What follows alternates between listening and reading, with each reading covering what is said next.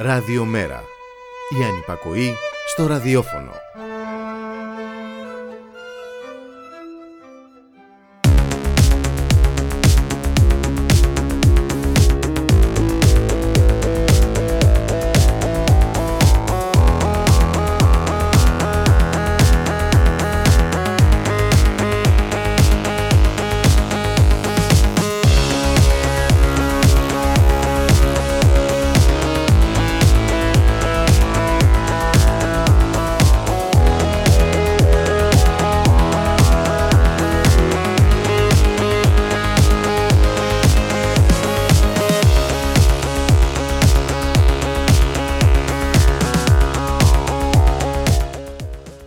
Γεια σας.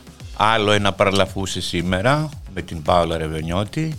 Στον ήχο ο Γιώργος ο Νομικός και στην αρχισυνταξία ο Τάκης ο Κουρκουρίκης.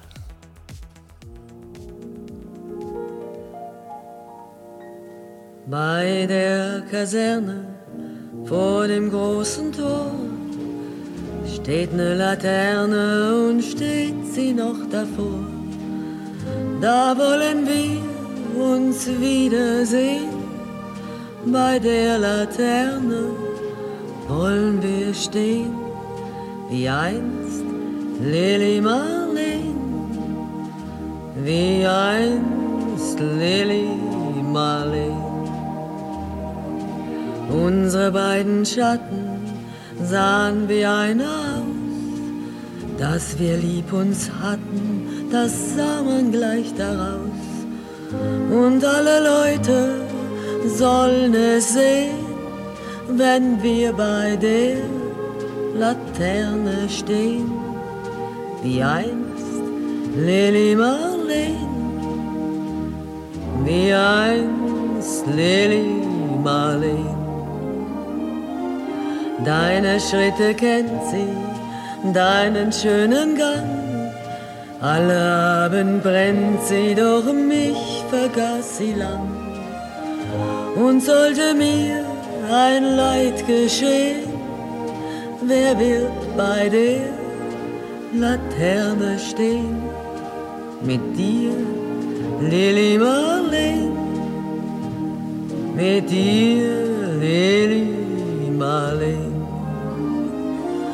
Aus dem tiefen Raume aus der der Grund hebt sich wie im Traume dein verliebter Mund. Wenn sich die späten Nebel drehen, wer wird bei der Laterne stehen? Mit dir, Lili Marleen, mit dir, Lili Marleen. Wenn sich die späten Nebel drehen, wer wird bei der Laterne stehen? Mit dir, Lili Marleen, mit dir, Lili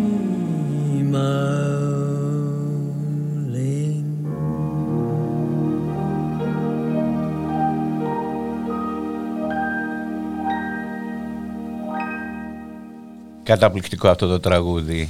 Μου λείψατε γιατί την προηγούμενη εβδομάδα δεν έκανα εκπομπή, ήταν το Πάσχα. Είπα να κάτσω στο σπίτι. Ε, σήμερα έχω καλεσμένους στο απόψινό παραλαφούσι δύο νέα παιδιά που ζουν σε δύο Μητροπόλεις του εξωτερικού.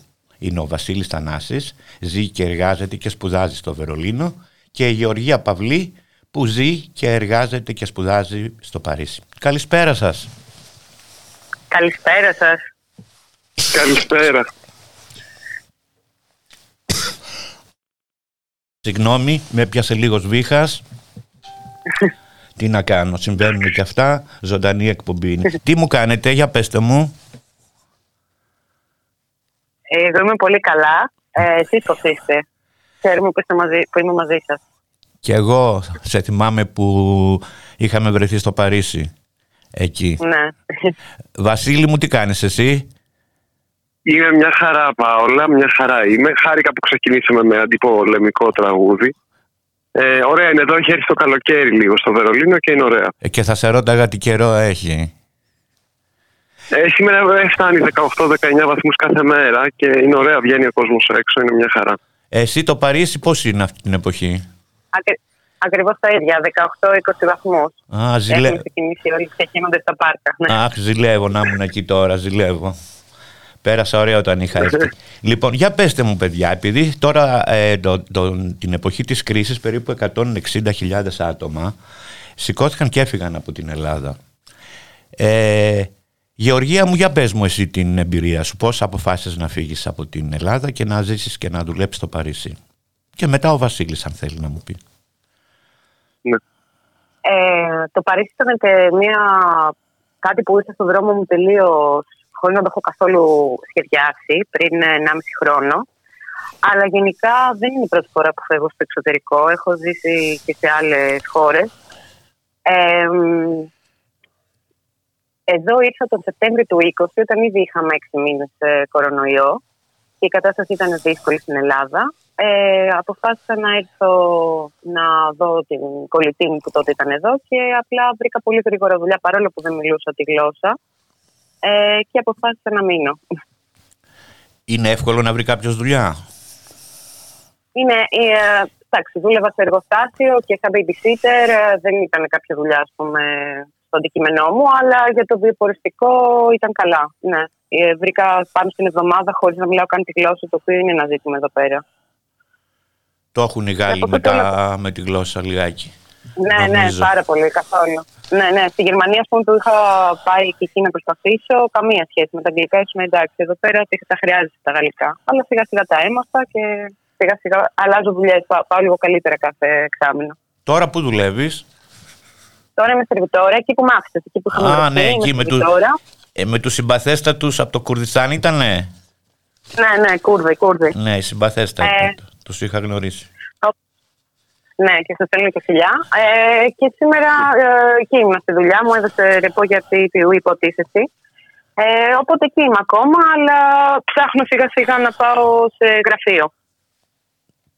Βασίλη μου, για πες μου εσύ. Εσύ έφυγες νωρίς νομίζω από την Ελλάδα, έτσι. Ε, ναι, έφυγα νωρίς, έφυγα το, το 11 μετά που ε, τελείωσα το Λύκειο, έφυγα κατευθείαν και έφυγα για να σπουδάσω.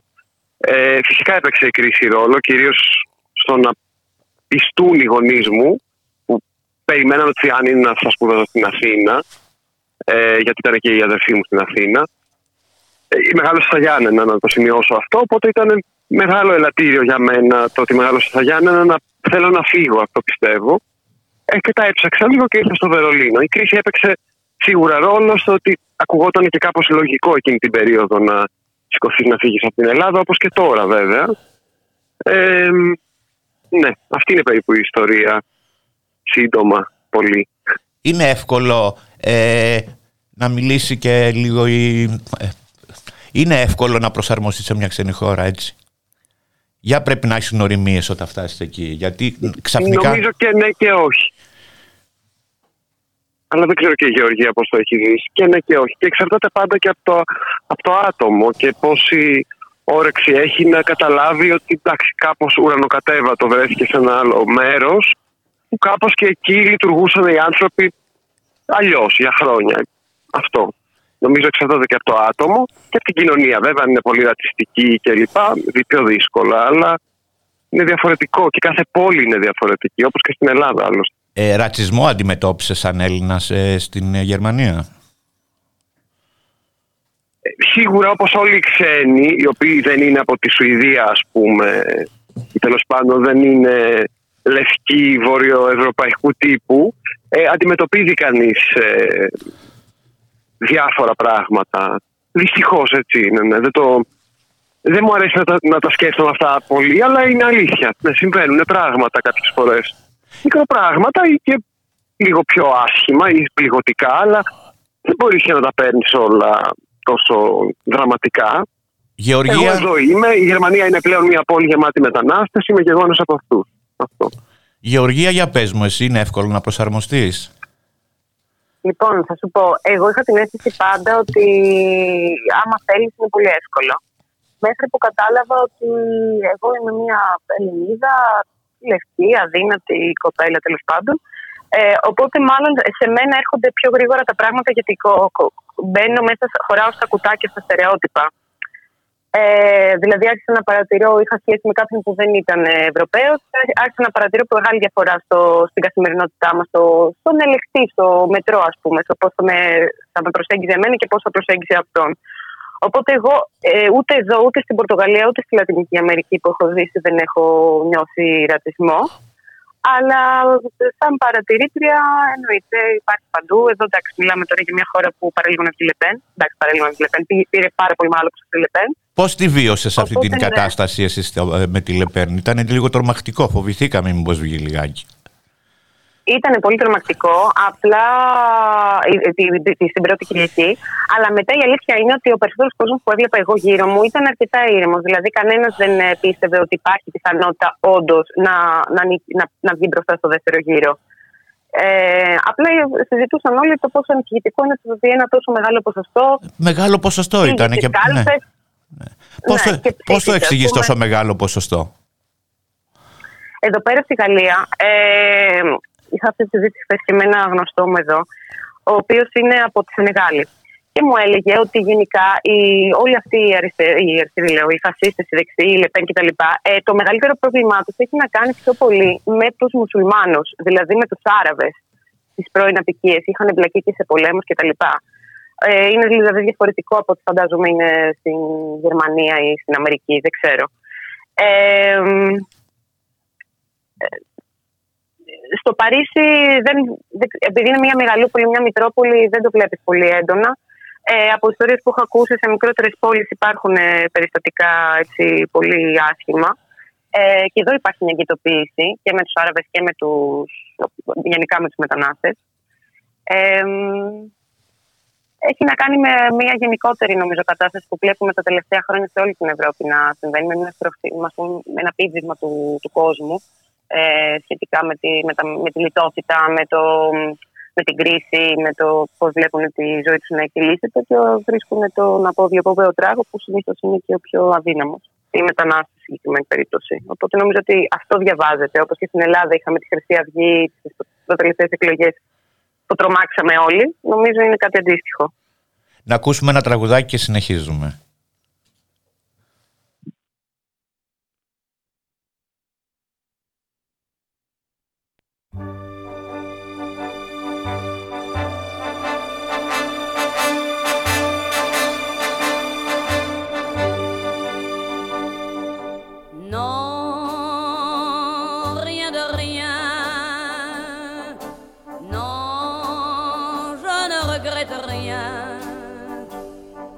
لبين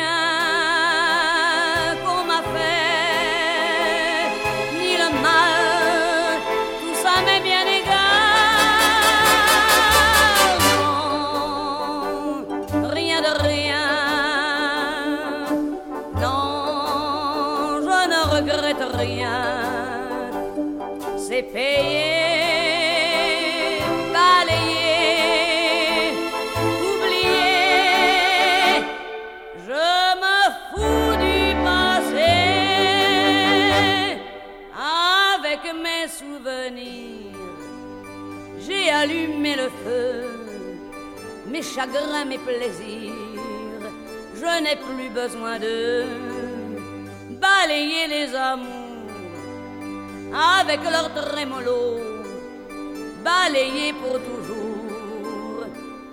Je repars à zéro.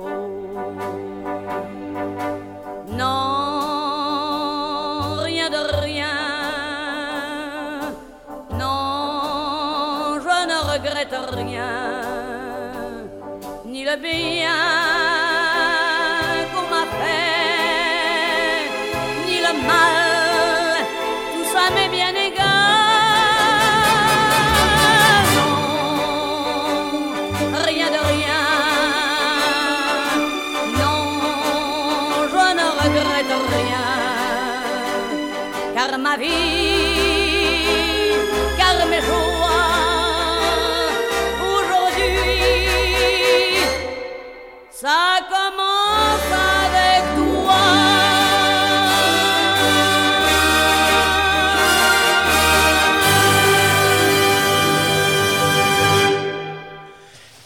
Λοιπόν, για πείτε μου και οι δυο σας, ε, ποιο είναι το πιο δύσκολο για έναν Έλληνα που ζει στο εξωτερικό; Νομίζω στην αρχή ε, για κάθε ξένο σε ένα μέρος είναι η γλώσσα. Άμα, άμα δεν ε, την ε, μιλάει είναι λίγο δύσκολο αυτό στην επικοινωνία. Σήμερα υπάρχουν τα αγγλικά, αλλά και πάλι σε μερικές περιπτώσεις τουλάχιστον άμα θέλεις να προχωρήσεις, ε, είναι λίγο δύσκολο. Νομίζω αυτό είναι το πιο δύσκολο. Εντάξει, ανάλογα και τι προτιμάει κανείς και με τι, ε, με τι συνδέει την Ελλάδα. Άμα σου λείπουν, ξέρω εγώ. Τέλος πάντων. Εγώ για μένα αυτό ήταν το δύσκολο. Ο ήλιος δεν μου έλειπε, είμαι και από τα Γιάννενα, βρέχει πάρα πολύ. Οπότε. Εσένα, ε, Γεωργία; Δεν, ξέρω. Ε, Εμένα μου έλειψε πάρα πολύ ε, αυτό που λέει ο Βασίλης ότι δεν μπορεί ο ήλιος κτλ. Και, και εγώ βέβαια από την Τρίπολη είμαι. Ε, δεν θυμιζόμαστε για το κλίμα μας. Απλά ο... όταν πέρυσι ήταν το πρώτο. Τι μου Ο καιρός, λέω, είναι, είναι σημαντικό. Πώς δεν μπορούν να προσαρμοστούν οι, οι Έλληνες εύκολα σε αυτέ τι θερμοκρασίες αυτό το καιρό. Ναι. Όχι, όχι, καθόλου δεν μπορώ. Και πέρυσι ήταν η πρώτη, το πρώτο καλοκαίρι της ζωής μου 31 ε, χρόνια τώρα που δεν πήγα καθόλου στη θάλασσα και ο χειμώνας ήταν αβάσταχτος δηλαδή επειδή ακριβώς έχει συμβεί αυτό. Και το Παρίσι είναι... Και το Παρίσι ότι είναι εγωιτευτική πόλη, αλλά είναι τρομερά κουραστική. Δηλαδή, εγώ τρόμαξα όσες φορές έχω έρθει. Έχω τρομάξει από τον κόσμο, από το μετρό, από του. Απαπαπαπαπαπα. Ναι, ναι, ναι. Έχει πολύ, πολύ, πολύ, πολύ κόσμο. Ισχύει. Ε, το Βερολίνο είναι λίγο διαφορετικά όμως Βασίλη που ήμουνα ε, τώρα και στο σπίτι σου με φιλοξενούσες. Είναι λίγο πιο ανθρώπινο και πιο αλήτικο έτσι. Ναι, νομίζω ότι από τις πόλεις. Δεν έχω ταξιδέψει πάρα πολύ, αλλά έχω δει κάποιες πόλεις. Είναι αυτή που είναι πιο κοντά στην Αθήνα. Και ίσως στην Αθήνα πριν την κρίση. Δηλαδή ότι υπάρχει ζωή κάθε μέρα το βράδυ. Μπορεί κανείς να έχει αυτή την ε, χαρά μέχρι το πρωί, ας πούμε και κάπως μια ζεστασιά. Εγώ τη νιώθω. Αυτά είναι και λίγο περιορέξεως. Αλλά Όχι, και εγώ τη ζεστασιά. Και, και, και, και τους Γάλλους τους συμπάθησα και, τους, ε, και στο Βερολίνο. Καλά το Βερολίνο δεν είναι Γερμανία, είναι το Βερολίνο, ιδιαίτερη περίπτωση. Τώρα μπορούμε να συγκρίνουμε το εργοσιακό, γιατί κάποιος ο οποίος φεύγει, ξενιτεύεται να το πω λίγο λαϊκά, ε, είναι λόγοι οικονομικοί. Υπάρχουν και άλλοι λόγοι ξέρω παιδιά που είναι γκέι ας πούμε και έχουν φύγει γιατί δεν αντέχονται να, δεν μπορούν να αντέξουν αυτή την κατάσταση που είναι εδώ στην Ελλάδα. το συζητήσουμε και αυτό το θέμα πιο, πιο κάτω. Ε, ναι. είναι πιο εύκολο να βρεις δουλειά, είναι πιο καλύτερα τα λεφτά, είναι καλύτερες οι υπηρεσίες για να σε εξυπηρετήσουν όταν πας εκεί και θες να δουλέψεις. Να πει Γεωργία που νομίζω ότι η Γαλλία είναι πιο, ε, ακόμα πιο κοινωνικό κράτος νομίζω, λίγο καλύτερα από τη Γερμανία. Ναι, η αλήθεια είναι ότι εδώ το να βρεις δουλειά. Δεν ξέρω, ίσως ήμουν και τυχερή, αλλά σας είπα, εγώ ήταν αρκετά εύκολο. Ε, αυτή τη στιγμή πληρώνουμε το βασικό μισθό ε, και η αλήθεια είναι ότι ο τρόπος ζωής μου μοιάζει με αυτόν που είχα στην Αθήνα όταν έπαιρνα 800 ευρώ. Δηλαδή το μισό σου ενίκεια θα πάει, το μισό, ο μισός σου μισθός θα πάει στο, στο σπίτι ε, και μετά ό,τι σου μένει είναι πιο ακριβά, αλλά στο τέλος της ζυγαριάς, ας πούμε, ούτε εκεί μάζευα λεφτά, ούτε στην Αθήνα, ούτε εδώ μάζευα λεφτά. Δύσκολα ε, πάλι, έτσι. Ναι, ναι, ναι, πολύ. Βέβαια είναι η φύση τη δουλειά. Ε, ξέρω παιδιά, έχω φίλους που δουλεύουν σε εταιρείες, σε οδικούς τρόπους κτλ. Και, και ξεφεύγουν οι μισθοί σιγά σιγά, δεν συγκρίνονται με την Ελλάδα. Ε, εδώ το κράτος, όπως είπε και ο Βασίλης, βοηθάει πάρα πολύ. Υπάρχουν πολλά επιδόματα και ακόμα και επίδομα σαν χαμηλόμισθος ε, δημότου του Παρισιού επειδή είναι μια πολύ ακριβή πόλη. Ε, το οποίο δεν συγκρίνεται με την Ελλάδα, αλλά η γραφειοκρατία, τι να σας πω και στους δύο, νομίζω ότι δεν υπάρχει χειρότερο πράγμα από εδώ πέρα. Δηλαδή, νομίζω ότι είμαστε. Και έρχομαι από την Ελλάδα, έτσι, δεν έρχομαι από την Σουηδία. Ε, δεν υπάρχει. Θέλει να έχει πολύ υπομονή. Όταν όμως το καταφέρεις, ε, ζεις καλύτερα. Αυτό. Βασίλη; Ε, νομίζω ότι είναι ε, το Βερολίνο σε σχέση με το Παρίσι, από αυτά που περιέγραψε η Γεωργία και όπως τα ξέρω, είναι λίγο καλύτερα ακόμη. Αλλά η αλήθεια είναι ότι μέχρι πριν 8-10 χρόνια ήταν μια πόλη που μπορούσες να δουλεύεις 20 ώρες την εβδομάδα, δηλαδή μια απασχόληση, και να έχεις ένα πάρα πολύ ωραίο σπιτάκι ή δωμάτιο με 100 ευρώ, 150, 180. Ήταν τρομερά οικονομικά τα σπίτια τότε στο Βερολίνο. Ενώ στο Παρίσι οι τιμέ ήταν πενταπλάσιε τότε, όταν mm-hmm. πρώτο ήρθα. Ναι, τα νίκια ε, είναι πανάκριβα. αυτό άλλαξε. Έγινε η, η Λέλαπα, όπως όλες τις Μητροπόλεις, της τουριστικοποίησης με τα διαμερίσματα που τα κάνανε μόνο για τουριστικούς σκοπούς. Και, και τέλος πάντων άλλαξε και η αγορά σαν ακίνητα στο Βερολίνο. Έδειξαν επενδυτέ πάρα πολλά χρήματα. Αυτό που γίνει στο Παρίσι πριν δεκαετίες και στο Λονδίνο και σε αυτές τις πόλεις και που γίνεται τώρα στην Αθήνα, βέβαια. Ναι. Και αυτά τα τρομακτικά σπίτια στο Παρίσι, εγώ κοιμόμουν σε ένα σπίτι στον έκτον όροφο και που για να ανέβω πάνω ήταν σαν να ανέβαινα στο Everest και έψαχνα να βρω το κρεβάτι. Είχε μια πολύ κυριλέ κουζίνα μέσα που έβλεπα και τον πύργο του Άιφελ, έτσι πολύ συμμαζεμένο, πολύ συμμαζεμένο σπίτι. Και λέω πού είναι το κρεβάτι, πού είναι το κρεβάτι. Και ξέρετε πού ήταν το κρεβάτι, στο ταβάνι. Είχαν βάλει μια τάβλα και ένα στρώμα. Ναι. Ναι, αυτό είναι ένα πρόβλημα εδώ πέρα. Η αλήθεια είναι ότι θα περιμένω τώρα τη μάνα μου να έρθει την άλλη εβδομάδα και δεν είμαι σίγουρη πώς θα το διαχειριστεί. Δεν νομίζω ότι μπορεί να καταλάβει τι σημαίνει 14 τετραγωνικά. Πόσο νίκη δίνεις για 14 ε, τετραγωνικά, Δεν είναι 720 ευρώ. 720 ευρώ, μάλιστα. Ναι, το μισό μισό μου δηλαδή ε, για τον νίκη. Ε, τον ελάχιστο στην Ελλάδα, το βασικό. Μπράβο, ναι, ναι, αυτό. Ε, και υπάρχουν και σπίτια, είχα μείνει πιο πριν επειδή ήμουν ακόμα δυσκολότερα, με 450 ευρώ και μιλάμε για τρία τετραγωνικά μέτρα και αυτό που λες, ένα κρεβάτι, μια τάβλα πάνω από το κεφάλι σου. Και αυτά τα πράγματα είναι νόμιμα, ας πούμε, να τα, να τα νοικιάζουν. Δεν είναι εύκολο, νομίζω, για έναν Έλληνα να το να εξοικειωθεί με όλο αυτό. Ε, ναι. δηλαδή, πάντα θα λες, και τι κάνουν εδώ πέρα σερβιτόρε στα 14 τετραγωνικά; Δεν πας στην Αθήνα να έχει 30 τουλάχιστον, κάπως έτσι. Για, γιατί όμως, για πες μου. Ε, γιατί. Ναι. Εγώ δεν ξέρω. Το έχω δει ότι, ότι θα μάθω τη γλώσσα. Έτσι το έχω βάλει στο μυαλό μου. Ε. Δεν ήθελα να γυρίσω στην Ελλάδα. Με βάραινε πολύ όλη η κατάσταση επειδή με ένοιαζε. Καταλαβαίνετε, όταν είσαι στο εξωτερικό δεν είναι ότι είναι καλύτερα, αλλά δεν σε επηρεάζει τόσο άμεσα. Είναι και ωραίο το Παρίσι τώρα, να λέμε και την αλήθεια. Είναι ωραίο να ζεις σε αυτή την πόλη. Έτσι. Καλά, δεν Εγωιτευτικό και έχει και έναν αέρα αμφισβήτησης. Πώς πώς να το κάνει. Ναι. Όπως και το Βερολίνο. Ναι, Σας ναι. ζηλεύω που μένετε εκεί. Η, η καθημερινότητά σας ποια είναι εκεί πέρα σαν Έλληνες; Έχετε σχέσεις με κόσμο, μιλάτε, έχετε φτιάξει με άλλους Γάλλου παρέες; Τώρα γιατί μας ακούνε και πολλά παιδιά που θέλουν να φύγουν ε, στο εξωτερικό, να πάνε σε άλλες χώρες. Τι θα τα συμβουλεύατε δηλαδή αυτά; Ε, θα μιλήσω για το Παρίσι, και νομίζω ότι αυτό ισχύει και στο Βερολίνο. Ε, είναι, επειδή ακριβώς είναι Μητρόπολη, έχει κόσμο από παντού. Ε, άμα θέλεις να, να, να βρεις κόσμο, θα βρεις κόσμο. Δηλαδή και να χτίσετε και σχέσεις που θα στηρίξετε ο ένας τον άλλον, γιατί υπάρχουν πάρα πολλοί μετανάστες που είναι στην ίδια θέση με σένα. Τώρα, για να κάνεις παρέα με ντόπιους είναι λίγο πιο δύσκολο, γιατί εσύ τους έχεις ανάγκη, αυτοί όχι. Αυτοί έχουν την παρέα τους από το σχολείο, από το πάντα, έχουν τη δουλειά τους, την οικογένειά τους. Ε, δεν θα ανατρέξουν σε σένα στο πρώτο τους πρόβλημα, ας πούμε. Αλλά σιγά σιγά χτίζεται και αυτό μέσα από τη δουλειά, μέσα από τα χόμπι, ανάλογα ο καθένας. Δεν ξέρω στο Βερολίνο mm. πώς το νιώθεις. Για πες μου, Βασίλη. Για μένα νομίζω έπαιξε, έπαιξε ρόλο ότι έκατσα χρόνια και δεν έφυγα. Είμαι τώρα σε αυτά τα χρόνια, μόνο ένα μικρό διάστημα πριν τον κορονοϊό. Κάποιους μήνες ήμουν στην Αθήνα και ήταν πολύ ωραία βέβαια. Και αυτά τα χρόνια σταδιακά ε, μάζεψαν κάποιους κοντινούς ανθρώπους που είναι είτε από εδώ, είτε, ε, από, είτε Γάλλοι, είτε από άλλα μέρη. Εντάξει, εγώ ούτως ή άλλως δεν είμαι και τόσο κοινωνικός. Είναι κάποιοι κοντινοί άνθρωποι, οι οποίοι είναι φίλοι μου, κάνουμε παρέα και υπάρχουν μετά άλλοι γνωστοί διάφοροι που ανακυκλώνονται. Νομίζω και στο Παρίσι μπορεί να ισχύει αυτό. Ότι στο Βερολίνο έρχονται πολλά παιδιά, ε, θα κάτσουν τρία χρόνια, θα φύγουν. Μετά ναι. αυτό, ε. άμα έχει αναπτύξει μια φιλία, είναι λίγο στενάχωρο. Είναι. Οπότε από ένα σημείο και μετά κρατάω κάποιους βασικούς που ξέρω ότι δεν θα φύγουν. Έχω ένα κολλητό Γερμανό, το Τόμπι, που με έχει σώσει αυτός ο άνθρωπος. ε, πολύ από την αρχή, να το πω έτσι και δημοσίως στα ελληνικά.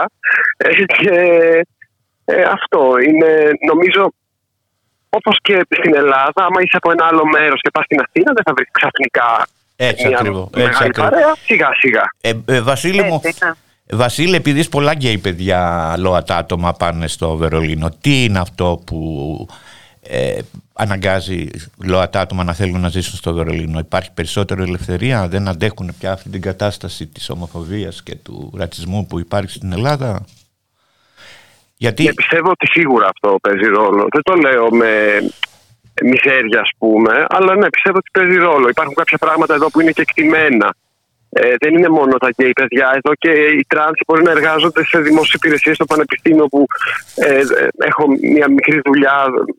Υπάρχει μια κυρία που είναι τρανς και δουλεύει στα, στο τμήμα το τεχνικό, στα, ε, τέλος πάντων στους, με τους ήχους, του προτζέκτορου και αυτά. Δηλαδή υπάρχουν πράγματα που είναι κεκτημένα και δεν υπάρχουν παπάδες και διάφορα άλλα δημόσια πρόσωπα να βγαίνουν να λένε απαράδεκτα πράγματα εδώ. Αυτά έχουν τελειώσει, έτσι αισθάνομαι. Άρα είναι. Και νομίζω ότι παίζει έχουν, ρόλο για τα παιδιά. Έχουν μια πολύ καλύτερη ποιότητα ζωής ε, εκεί πέρα. Ναι, για μένα νομίζω ότι πάβει να παίζει ρόλο ε, η καταπίεση αυτής της μειονότητας. Πάβει να παίζει τόσο ρόλο. Μπορεί να ζήσει όπως θέλεις και μιλάμε και για άλλες μειονότητες, να έχεις την ησυχία σου, να διασκεδάσει. Έτσι πιστεύω. Ε, έτσι το έχω βιώσει εγώ τουλάχιστον. Ότι έπαψε να είναι το κεντρικό θέμα ότι είμαι αδερφή, ας πούμε, ή όπως θέλουμε να το πούμε. Ήταν ένα πράγμα σαν όλα τα άλλα και μπορούσα να περνάω τέλεια. Σε μια πόλη, να το πούμε και αυτό, που έχει μεγάλη παράδοση στη διασκέδαση. Το Δυτικό Βερολίνο ήταν ε, και πριν ε, τους Ναζί, βέβαια, υπάρχει μεγάλη παράδοση. Αχ, τώρα μην μου το θυμίζεις. Πέρασα ωραία μαζί σου, Βασιλάκη μου. Μην μου το θυμίζεις τώρα. Εγώ τρελαίνομαι για σούπερ. Εγώ τρελαίνομαι, ξέρεις, για σούπερ μάρκετ όταν πηγαίνω στα. στα... Ναι.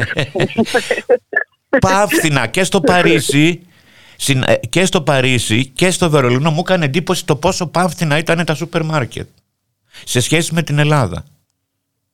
Αυτό είναι εξωφρενικό το να σκέφτεσαι ότι το σούπερ μάρκετ σε μια χώρα που έχει σχεδόν διπλάσιο κατώτατο μισθό είναι πιο φθηνό, δεν είναι; Εγώ ναι. θα πάω σοκ στην αρχή, δεν μπορούσα να το διανοηθώ. Δηλαδή με 20 ευρώ γέμιζα ένα ψυγείο. Μου ναι. τρο... και, ναι, και, ναι. και, με ποιοτικά πράγματα, όχι δεύτερα. Ναι, να, ναι, ναι, ναι. Να ακούσουμε ένα τραγουδάκι και να συνεχίσουμε. Ναι, ναι. Ωραία.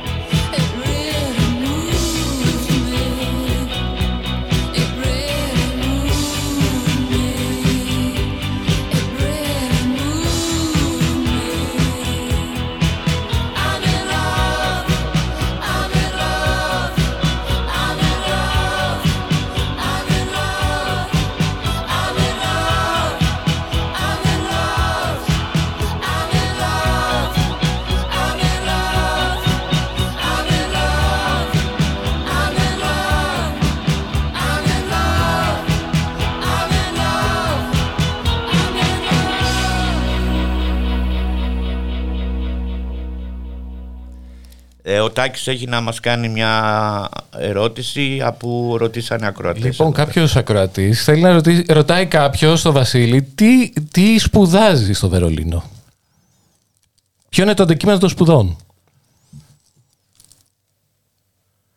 Ακούγομαι. Ναι, ναι. Ναι, ναι. Ε, τώρα κάνω ένα μεταπτυχιακό gender studies, σπουδές Ω. φίλου. Πέσαμε στην ναι, και περίπτωση. είναι πολύ. Πολύ... ναι, ήρθε ο Τέντζερ και βρήκε το καπάκι. Ναι, και μου αρέσει πολύ και εντάξει, είχα ξεκινήσει και πιο πριν να σπουδάζω αυτά. Δεν είναι ότι και εδώ η Γερμανία, για να μην δημιουργώ και καμιά πλασματική εντύπωση, πετάει το σκουφί της, πώς λένε, για, για τα gender studies. Υπάρχει πολύ ε, κριτική από δεξιούς για αυτές τις σπουδές και λένε ότι πετάτε τα λεφτά μα για να υπάρχουν καθηγήτριες τέτοιες κλπ. Αλλά είναι ένα κομμάτι, το, το συντηρητικό κομμάτι που υπάρχει σε όλες τις ε, χώρες της Ευρώπης που λέγαμε και προ- πιο πριν. Ναι, αλλά αυτός σπουδάζω. Λοιπόν, υπάρχει η εξής ερώτηση. Ε, αν δεν ήταν η κρίση, ε, θα φεύγατε ούτως ή άλλως από την Ελλάδα; Θεωρείτε ότι ισχύει αυτό που λένε ότι η Ελλάδα τρώει τα παιδιά της; Αυτό απευθύνεται και στους δύο βεβαίως. Η ερώτηση. Θες να πεις Γεωργία, εσύ πρώτη; Γεωργία, ναι, ναι, ναι, να μας πει η Γεωργία. Ε, εγώ νομίζω, παιδιά, ότι ναι, θα έφευγα. Καταρχάς, όταν πρώτο έφυγα, ε, επειδή έρχομαι από μια οικογένεια που ήταν έτσι. Ε, μικροαστή που γίνανε μεγαλοαστή, πασόκ φάση, ας πούμε, πριν τα χάσουν όλα. Οπότε εμείς αργήσαμε λίγο να καταλάβουμε την κρίση. Οπότε εγώ όταν πρώτο έφυγα από την Ελλάδα το 2013, ε, δεν ήταν για οικονομικούς λόγους. Ε, απλά στην Ελλάδα αισθανόμουν πάντα ότι μ, είχα περιορισμένες προσλαμβάνουσες. Δηλαδή ήθελα να γνωρίσω περισσότερο, ε, πιο διαφορετικό κόσμο. Και επειδή ήμουν από την Τρίπολη και σπούδασα στη Θεσσαλονίκη, δεν είχα ζήσει Αθήνα, μου έλειπε πάρα πολύ αυτό.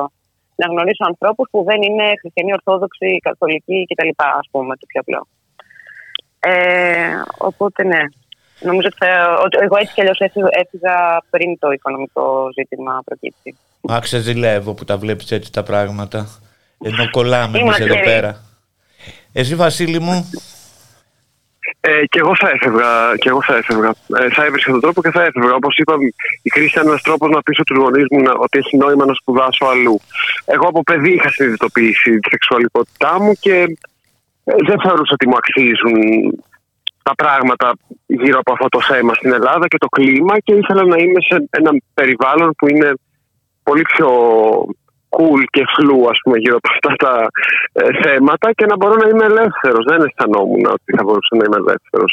Ε, έχουν αλλάξει πάρα πολύ τα πράγματα. Ειδικά νομίζω μετά το 2014-2015 άλλαξαν πολύ τα πράγματα στην Ελλάδα και χαίρομαι. Ε, αλλά δεν σημαίνει ότι αυτό, αυτό που θα γύριζα σύντομα, όχι, όχι. Ε, θα έφευγα λοιπόν ναι, και, και να μην υπήρχε η κρίση, σίγουρα εγώ. Το τρώει τα παιδιά της είναι μια έκφραση που έχει χρησιμοποιηθεί πάρα πολύ και από πολιτικούς και έτσι ε, λίγο αντιεθνικά, οπότε δεν θα το σχολιάσω.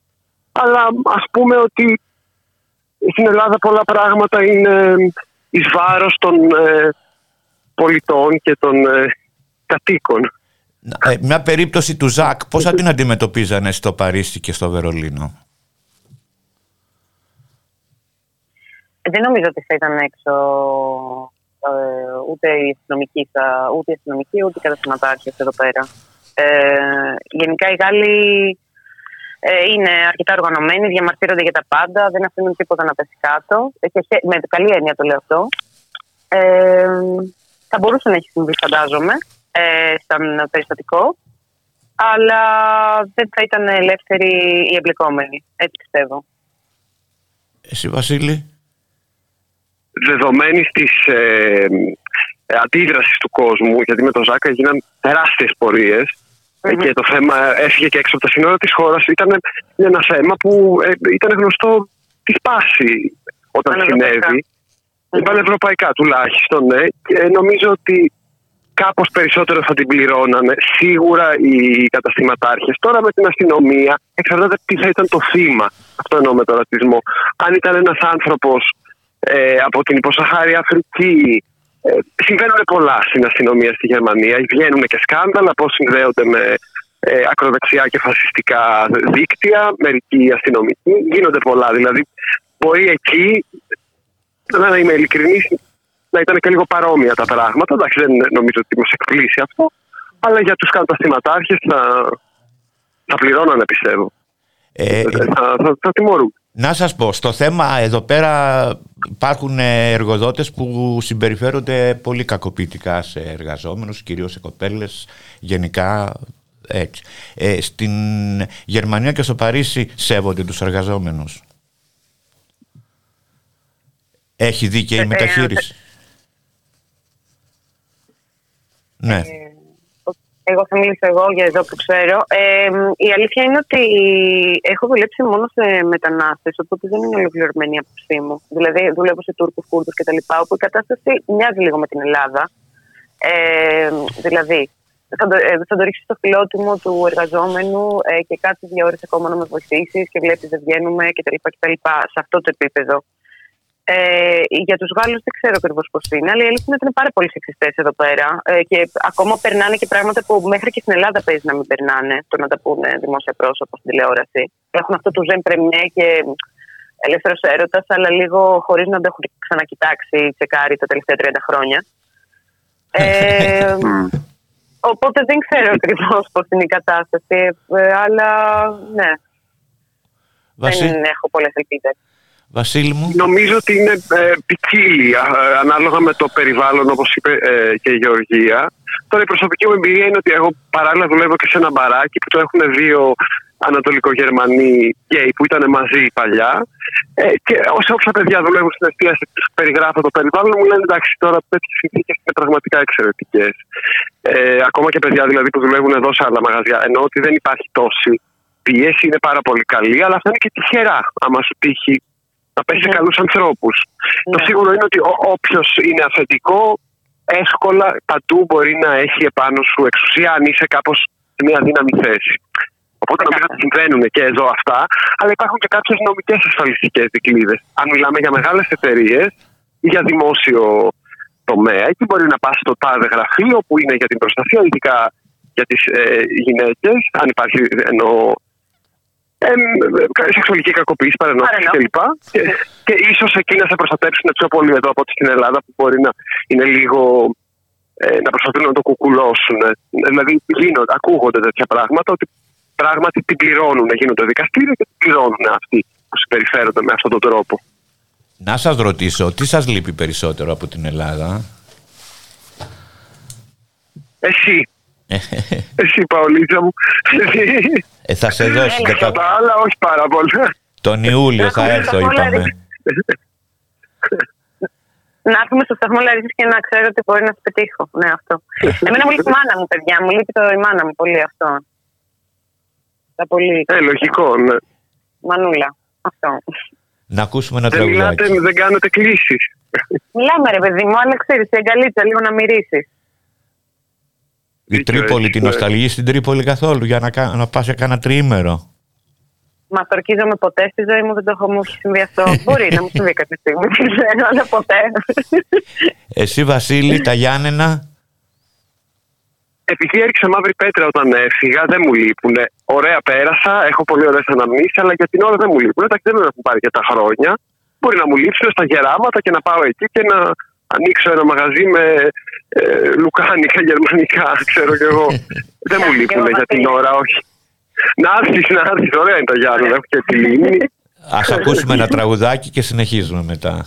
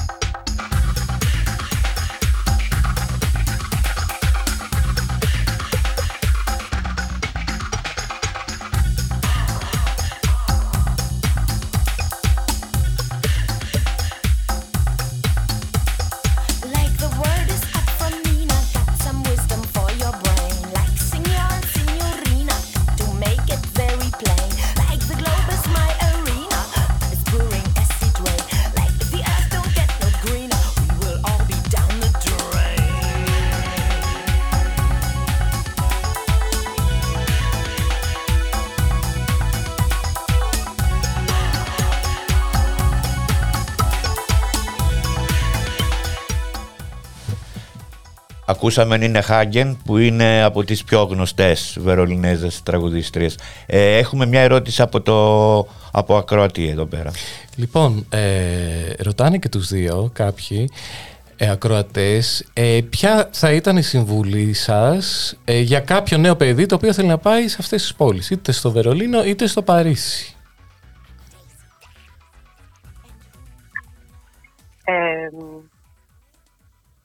Μ' ακούτε; Ναι, ναι. ακούμε βέβαια. Α, συγγνώμη.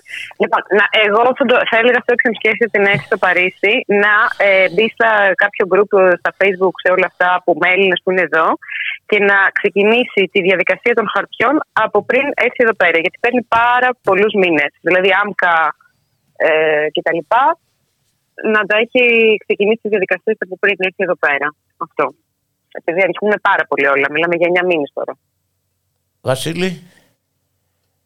Ε, θα έλεγα να μάθουν γερμανικά σε ένα επίπεδο Β1 ε, να έχουν σκεφτεί καλά ότι όντως θέλουν να φύγουν, γιατί μπορεί να τους φέρουν δύσκολα τα πράγματα. Και αν μπορούν μέσα ναι, και από αυτή τη σελίδα στο Facebook Greek Berliners και από προσωπικά τους ε, δίκτυα με, με καλούς ανθρώπους όμως, για να μην τους εκμεταλλευτούν, να βρουν ένα δωμάτιο. Γιατί είναι δύσκολο τώρα να βρεις ε, σπίτι ως καινούριο άτομο. Και μετά όταν έρθουν, να προσέχουν να μην ε, καταστραφούν. Γιατί το Βερολίνο είναι και μια πόλη που καταστρέφεται αρκετός κόσμος. Ναι, ναι, ε, να, να ξέρουν δηλαδή ότι δεν ήρθαν για να. Μπορεί και βέβαια να το θέλουν αυτό. Δεν είμαι, είμαι πολύ σε αυτά. Έχει καθένας το δικαίωμα να κάνει ό,τι θέλει. Ε, είναι ξεμιαλίστρα το Βερολίνο. Να είναι ξεμιαλίστρα το Βερολίνο και πολλοί μπορεί να την πατήσουν. Ε, ε, η νυχτερινή ζωή πώς είναι και στις δύο πόλεις, έτσι; Για πέστε μου, Γεωργία, για το Παρίσι και μετά Βασιλάκη για το σεξ λοιπόν, Βερολίνο. Δεν είμαι, δεν ήμουν πολύ του, δεν είμαι πολύ των πάρτι και των κλαμπ. Ε, έχει πολύ την κουλτούρα του μπάρ όπως στην Αθήνα και γι' αυτό αισθάνομαι και πάρα πολύ οικία. Ε, και σκεφτείτε ότι και οι τιμές ακόμα στα ποτά, στα μπάρ τα εθνικιακά είναι σαν την Αθήνα. Οπότε γνωρίζεις πάρα πολύ εύκολα κόσμο. Οι άλλοι είναι πολύ κοινωνικοί, μιλάνε στον δίπλα, στον παραδίπλα, στον άλλον. Ε, Άρα γενικά δεν μου έχει λείψει, ας πούμε, που ξέρω άλλους ανθρώπους που μένουν σε πιο βόρειε χώρες λοιπά Ότι είναι πολύ μοναστικά, δεν γνωρίζω κόσμο, δεν το βράδυ, ας πούμε. Εδώ νιώθω ότι μοιάζει αρκετά με την Αθήνα. Αυτό. Βασίλη; Ναι, πολύ παρόμοια είναι η εικόνα και για το Βερολίνο σε σχέση με τη νύχτα, όπως είπε και η Γεωργία για το Παρίσι. Ε, και οι τιμές απλά είναι και λίγο ακόμη χαμηλότερες από ό,τι στην Αθήνα σε πολλές ναι. περιπτώσεις. Και σε πολύ ωραία μαγαζιά, όχι ό,τι να είναι. Πολύ ωραία μαγαζιά με ενδιαφέροντα κόσμο από πολλά μέρη. Αυτό. Παντού είναι... Και δεν υπάρχει και τέλος. Δηλαδή δεν κλείνουν τα μαγαζιά. Είναι ανοιχτά μέχρι το πρωί. Αυτό είναι κάτι ιδιαίτερο νομίζω. Παντού είναι πάντως πιο φτηνά από την Ελλάδα και, στο, και στη Βαρκελόνη που ήμουνα πήραμε δύο ποτήρια κρασί και μία κοκακόλα, τρία ευρώ. Ναι. παντού είναι, είναι και η φορολογία σε αυτά. Ναι. Είναι πολύ μεγάλη η φορολογία στην Ελλάδα σε αυτά. Στην Ελλάδα, ναι.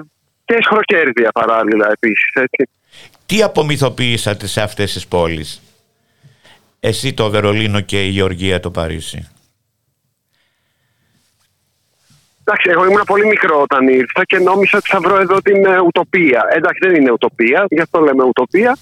Είναι ένα πολύ πολύ ωραίο μέρος που δεν θέλω να φύγω ακόμη μετά από. Είναι 11 χρόνια τώρα. Και ούτε πρόκειται ε, να φύγεις, Βασίλη. Μου. Ναι. να είμαστε καλά. Ε, αυτό μόνο εγώ απομυθοποίησα. Κατά τα άλλα, όχι μόνο έμαθα, δεν απομυθοποίησα, ούτε απογοητεύτηκα. Φυσικά, όταν απομυθοποιήσει στην αρχή, λίγο λες, Αχ, ε, δεν είναι αυτό που. Αλλά δεν υπάρχει τέλειο μέρος. Συζητάω με ανθρώπους από διάφορα μέρη και λέω: Όχι, στο Βερολίνο θα κάτσω, δεν πάω πουθενά. Μια χαρά. Εσύ, Γεωργία; Εγώ θα σας πω, επειδή το Παρίσι είναι έτσι και η πόλη της φωτός και η πόλη της μόδας και τον έχουμε στο μυαλό μας σαν κάτι πολύ ε, lux, ε, δεν είναι έτσι. Είναι πολύ δύσκολο. Είναι πολύ ακριβά τα πράγματα, είναι πολύ μικρά τα σπίτια. Δηλαδή, okay, μπορεί να βλέπεις αυτό που, όπως εσύ και που σε φιλοξένησα, να βλέπεις τον πύργο του Άιφελ, αλλά ξέρω εγώ, μαγειρεύεις και κάνεις μπάνιο μέσα σε δύο τετραγωνικά. Είναι... Ε, ναι, όχι, όχι, συνέχισε, συνέχισε. Αυτό. Δηλαδή και κόσμος που ξέρω που έχει, είναι από εδώ και δουλεύουν και έχουν πιο άνετα σπίτια. Μιλάμε τώρα ότι ο άλλος έχει 40 τετραγωνικά σπίτι και το θεωρεί ευκαιριάρα ότι είμαι πάρα πολύ άνετος, θα κάνω και παρτάρες. Ε, αυτό, αυτό. Οπότε γενικά βλέπω ότι οι Γάλλοι είναι έτσι ωραίοι, ντύνονται, αυτός τους αρέσει, βγαίνουν τις βόλτες, πίνουν τους καφέδες, τους τρώνε τις μπαγκέτες και τα μακαρόν τους. Αλλά μετά να ξέρουμε όλοι ότι γυρνάνε σε κάτι τρύπες, ας πούμε, για να κοιμηθούν. Ε, αυτό είναι ε, για τους Αριδιάνου ισχύει. Είναι, είναι, είναι ερωτικοί οι Γάλλοι; Είναι ερωτική είναι. Και, και η Γαλλία. Είναι, είναι, είναι, είναι, πάνω. και εγώ έμπαινα στα μετρό και έβγαινα εκνευρισμένη μετά. Ναι, από την ναι, ταραχή ναι, μου. Και, και, το, και, το, και το κακό είναι ότι σε προκαλούν. Δηλαδή όταν, τους, όταν καταλάβουν ότι τους κοιτάξεις θα, θα παίξουν μαζί σου. Είναι πολύ ερωτική. Είναι. Εδώ στην Ελλάδα είναι, τα έχουμε είναι, χάσει αυτά. Αυτό το, και στο Βερολίνο νομίζω ότι είναι έτσι, Βασίλη μου. Έτσι είναι, η, κρατάει αυτός ο ερωτισμός και αυτή η κάβλα ακόμη. Εδώ στην Ελλάδα δυστυχώς η Αθήνα είναι, τι να σας πω τώρα, ε, έρημος Καλαχάρη. Ναι. Για πέστε μου κρατάει νομίζω, απλά είναι διαφορετικό. Νομίζω στο Παρίσι είναι πάρα πολύ έντονο αυτό ότι μπορείς να γνωρίσεις ανθρώπους στον δρόμο με τα μάτια και να ε, συνεχιστεί αυτό και, και σε straight το έχω ακούσει δηλαδή. Ναι. Ε, να γνωρίζονται στον δρόμο. Ενώ στο, το Βερολίνο έχει συγκεκριμένα μέρη που εκεί είναι πραγματικά διάχυτος ο ερωτισμό, είτε έξω είτε μαγαζιά ας πούμε. Αλλά ναι, είναι ιδιαιτερότητα του Παρισιού νομίζω. Αυτό και είναι πολύ ωραίο. Να σας πω, ναι. να σας πω, είσαστε νέα παιδιά ακόμη και ένα, εγώ ποτέ μου δεν... Ε, ε, ε πώς να σας πω, δεν μιζεριάζω επειδή μεγαλώνω στην ηλικία. Ένα πράγμα όμως που ε, ζηλεύω τα νέα παιδιά είναι το ότι μπορούν να ρισκάρουν ρε παιδί μου. Θα μπορούσες, ας πούμε, ξαφνικά να πεις εντάξει, δεν γουστάρω το Βερολίνο, θα πάω σε άλλη χώρα να έχω άλλες εμπειρίες, να γνωρίσω άλλους ανθρώπους. Το λέω και στη Γεωργία αυτό το πράγμα. Θες, Γεωργία, να μιλήσεις πρώτη. Ναι. Ε, νο, ε, πριν κάποια χρόνια με είχε πιάσει λίγο να σηκωθώ να φύγω ε, για να δοκιμάσω κάτι άλλο και να ξαναγυρίσω. Ε, τώρα όχι, για να εγκατασταθώ κάπου αλλού δεν το έχω στο, στα σχέδιά μου, όχι. Ε, μια χαρά είμαι, μου αρέσει πάρα πολύ εδώ. Για ένα διάστημα 4-5 μήνες θα πήγαινα κάπου. Αλλά όχι, όχι. Ε, ε, σε καταλαβαίνω ε, ε απόλυτα, δεν Βασίλη μου. κάτι καλύτερο. Είναι μια χαρά. Γιατί να, να μπω σε αυτή τη διαδικασία. Μπήκα όταν ήμουν πολύ μικρός. Ήταν αρκετά κουραστικός στην αρχή. Είναι όλα μια χαρά. Τώρα γιατί να πάω; Ωραία είναι εδώ πολύ. Ε, σε καταλαβαίνω γιατί σε έζησα λίγο εκεί πέρα. Ε, για πες μου Γεωργία μου. Εγώ, παιδιά, δεν είμαι, είμαι το, δεν είμαι σαν εσάς. Δηλαδή, αυτό που λες, αν θα το κάναμε, αυτό στην ουσία κάνω την τελευταία δεκαετία της ζωής μου. Δηλαδή, πάω κάπου, περνάω τέλεια, μετά πρέπει να φύγω, πάω κάπου αλλού. Οπότε είμαι στο άλλο τώρα. Εγώ θέλω να βρω αυτό που έχετε εσείς. Αυτό που έχει ο Βασίλης στο Βερολίνο, που έχει εσύ στην Αθήνα. Θέλω να έχω ένα σπίτι που να βάλω μέσα τα βιβλία μου και μία γάτα και να ξέρω ότι εδώ είναι το σπίτι μου. Αυτό μου έχει λείψει. Θα ξανά φεύγα. Θα ξανά φεύγα πιστεύω, αλλά πολύ πιο δύσκολα από ό,τι παλιά. Μια κοσμοπολίτης από την Τρίπολη. Ναι, αυτό. να, σας κάνω, να σας κάνω και μια σοβαρή ερώτηση τώρα. Ε, τα επιδόματα, δηλαδή α, α, αυτές οι πόλεις, οι οποίες το Παρίσι είναι μια πόλη η οποία είδα και πολύ φτώχεια, είδα και πολλούς άστεγους, είδα και σε σίτια να ναι. μοιράζουν, όπως και στο Βερολίνο.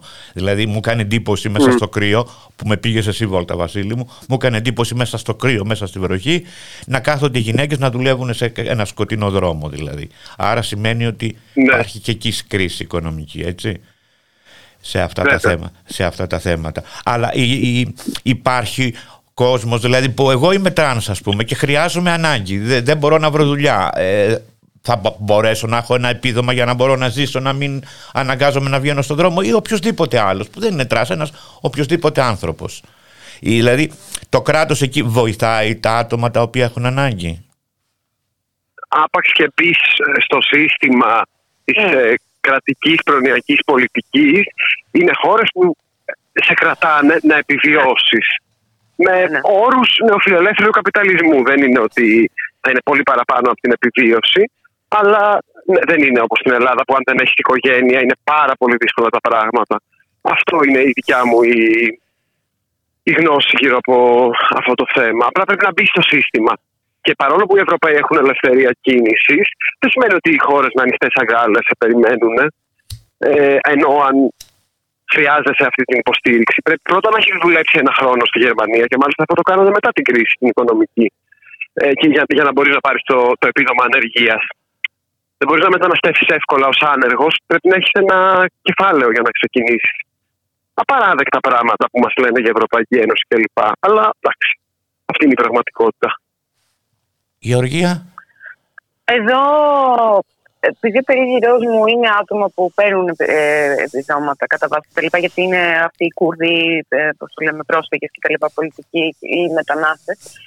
Ε, νομίζω ότι αυτό που λέει ο Βασίλης και που είπα και εγώ πριν, άπαξ και καταφέρεις και μαζέψεις όλη τη χαρτούρα και κλείσει το ραντεβού και πας και τα δώσεις, αν το καταφέρεις αυτό, ε, που εκεί βέβαια για πολλούς, γιατί όταν έχει και από μια χώρα που μπορείς να μην έχεις τελειώσει το σχολείο και έχεις και τρία παιδιά, ε, σε τρομάζει όλο αυτό το, όλο αυτό το, όλο αυτό το κατασκεύασμα, δεν, σε αποθαρρύνει από το να πας να το ζητήσεις. Αλλά τέλος πάντων, άμα τα ξεπεράσει όλα αυτά και το καταφέρεις, μετά με τα βασικά μένα, αλλά δεν θα σε πετάξει έξω. Νομίζω ότι για ναι. οποιοδήποτε άνθρωπο θα ναι, μπορεί να, να βρει μια βοήθεια από το κράτος και που να, τουλάχιστον να επιβιώνει και να μείνει στον mm. δρόμο. Να ακούσουμε ένα τραγούδι.